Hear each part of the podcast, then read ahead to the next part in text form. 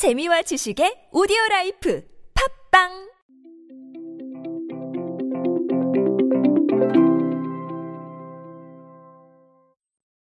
여러분은 자랑하고 싶은 굿즈 가지고 계십니까? 굿즈가 꼭 아니어도 좋습니다. 자랑하고 싶은 상품은 혹시 가지고 계십니까? 요즘은 스타벅스 레디백 가지고 계시면 정말 자랑하고 싶으실 겁니다. 저는 득템 못했습니다. 여러분들은 득템하셨습니까?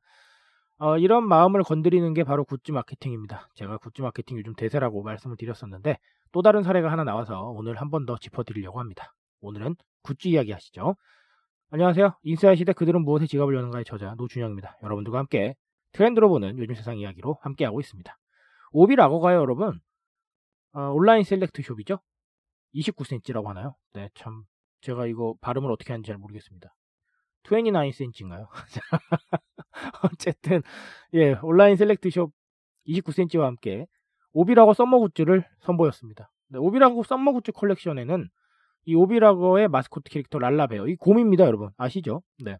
이 랄라베어의 모습이 담긴 유리잔 세트, coaster 세트, 그리고 얼음과 맥주를 담을 수 있는 튜브형 ice bucket, 휴대가 용이한 접이식 미니 천막 이런 것들 다 여름에 쓸만한 물건들이죠. 이런 아이템들을 판매합니다. 뭐 가격까지는 제가 말씀을 안 드릴게요. 그거는 뭐 꼭 필요한 지금 정보는 아니니까. 어쨌든 뭐 오비 맥주의 브랜드 담당자께서는 공식 홍보 자료를 통해서 지난해 출시 이후 마스코트인 랄라베어를 활용한 굿즈를 제작해달라는 소비자들의 적극적인 요청에 응하기 위해 이번 굿즈를 출시했다라고 말씀을 하셨습니다. 뭐 물론 그런 면도 있겠지만 요즘 굿즈 마케팅 대세기 때문에 아무래도 대세에 합류하고자 하는 그런 의지도 있었을 거라고 저는 생각을 합니다. 굿즈 마케팅 정말 여러 가지 얘기를 할 수 있습니다. 하지만 제가 지난번에 말씀드렸던 것과 묶어서 한 번 더 짚어드릴게요. 일단 굿즈 마케팅은 한정판을 소유했다는 느낌을 주죠. 네. 이것도 보면은 8월 10일까지만 판매합니다. 8월 10일까지 판매해서 못 사면 못 사는 거예요. 그렇죠? 대부분의 굿즈들이 한정판의 형태로 출시가 됩니다. 방송 지금 초반에 언급했던 스타벅스 레디백도 줄 서서 받아오시잖아요. 그 한정 수량 끝나면 그날은 못 받습니다. 어쨌든 그런 식으로 한정판을 소유했다는 느낌은 여러분 인싸가 된 듯한 기분을 주는 요소예요. 인싸가 되는 건 뭡니까? 무리해서 내가 튀는 겁니다.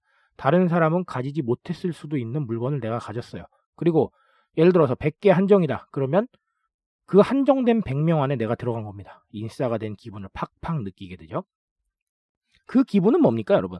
소비를 했을 때 우리가 감정적인 요소예요.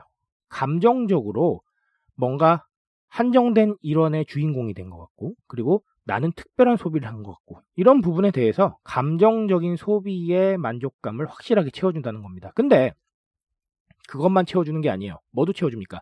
실물을 손에 얻죠? 실물을 손에 얻는 건 뭡니까, 여러분? 지불한 것에 대한 가치죠, 그렇죠? 내가 얼마를 지불했으니까 그 물건이 내 손에 있는 거 아닙니까? 그러면 그 물건이 실제로도 있어요. 그럼 현실에서 볼 수 있죠. 심심하면 사진도 찍어볼 수 있고요. 인증샷도 올릴 수 있습니다. 득템했다고 자랑할 수도 있죠. 그렇죠? 그럼 뭡니까? 내가 소비로 느낄 수 있는 그냥 가시적인 즐거움, 내 눈에 들어오는 즐거움과 그리고 아까 말씀드렸던 인싸가 됐다는 그 즐거움, 감정적인 요소 두 가지를 모두 만족시킬 수 있는 것이죠. 특별히 만약에 굿즈를 출시하는 해당 브랜드를 정말 좋아하시는 분이라면 이 기쁨이 배가 되는 겁니다. 그러니까 굿즈를 살 수밖에 없고 기업 입장에서 굿즈를 출시할 수밖에 없는 거예요. 그런 식으로 팔려 나가는 건 소비자들의 만족감을 확실하게 채워주지만 기업 입장에서도 아주 좋아요. 매출을 올리죠. 첫 번째는 그리고 매출보다 더 중요한 게 있습니다. 이 굿즈 대부분 브랜드의 마스코트 혹은 브랜드의 가치가 들어갑니다. 뭐 로고라든지 아니면 단어라든지 브랜드명이라든지 이런 것들이 들어가기 때문에 여러분 일반 사람들이 가지고 다니면 다른 사람들은 이 브랜드에 노출이 되는 거예요. 걸어 다니는 광고판입니다. 무슨 말인지 아시겠어요, 이거? 굿즈가 브랜드의 이미지나 가치를 가지고 있다면 이 굿즈를 사람들이 사용하게 됨으로써 브랜드의 광고가 저절로 되는 거예요. SNS에 득템했다고 공유를 하면 내 브랜드의 이미지가 공유가 되는 거고요. 그리고 그 굿즈를 가지고 다니면서 어디서 사용하면 그걸 보는 사람들에게 브랜드의 로고가 노출이 되는 거예요. 그런 식으로 걸어 다니는 광고판 역할을 해주는 겁니다. 어때요, 여러분? 브랜드 입장에서 아주 기분 좋죠. 이 광고를 실기 위해서 포털에 많은 비용을 지불해야 됩니다. 그쵸? SNS에 광고를 실기 위해서도 뭐 유튜브, 페이스북, 인스타그램 다 광고비를 써야 됩니다. 근데 누군가가 굿즈를 사면서 돌아다니면 그 광고비가 아껴져요. 광고를 아예 안 할 수는 없겠지만 예상치 못했던 광고 효과가 나오는 겁니다. 거절할 필요가 없는 겁니다, 여러분. 무슨 말인지 아시겠죠? 그래서 결론은 소비자와 생산자 모두에게 매력적이라는 겁니다. 굿즈 마케팅이. 그러다 보니까 지금 너도 나도 굿즈 내려고 엄청 애쓰고 있는 거예요. 무슨 말인지 아시겠죠? 앞으로도 이 부분 계속될 거라고 생각을 합니다. 뭐 한정판의 느낌으로 출시가 되는 건 여전하겠지만 각종 제품들이 계속해서 쏟아져 나오면서 사람들의 소장 욕구를 자극할 것이라고 생각을 합니다. 왜?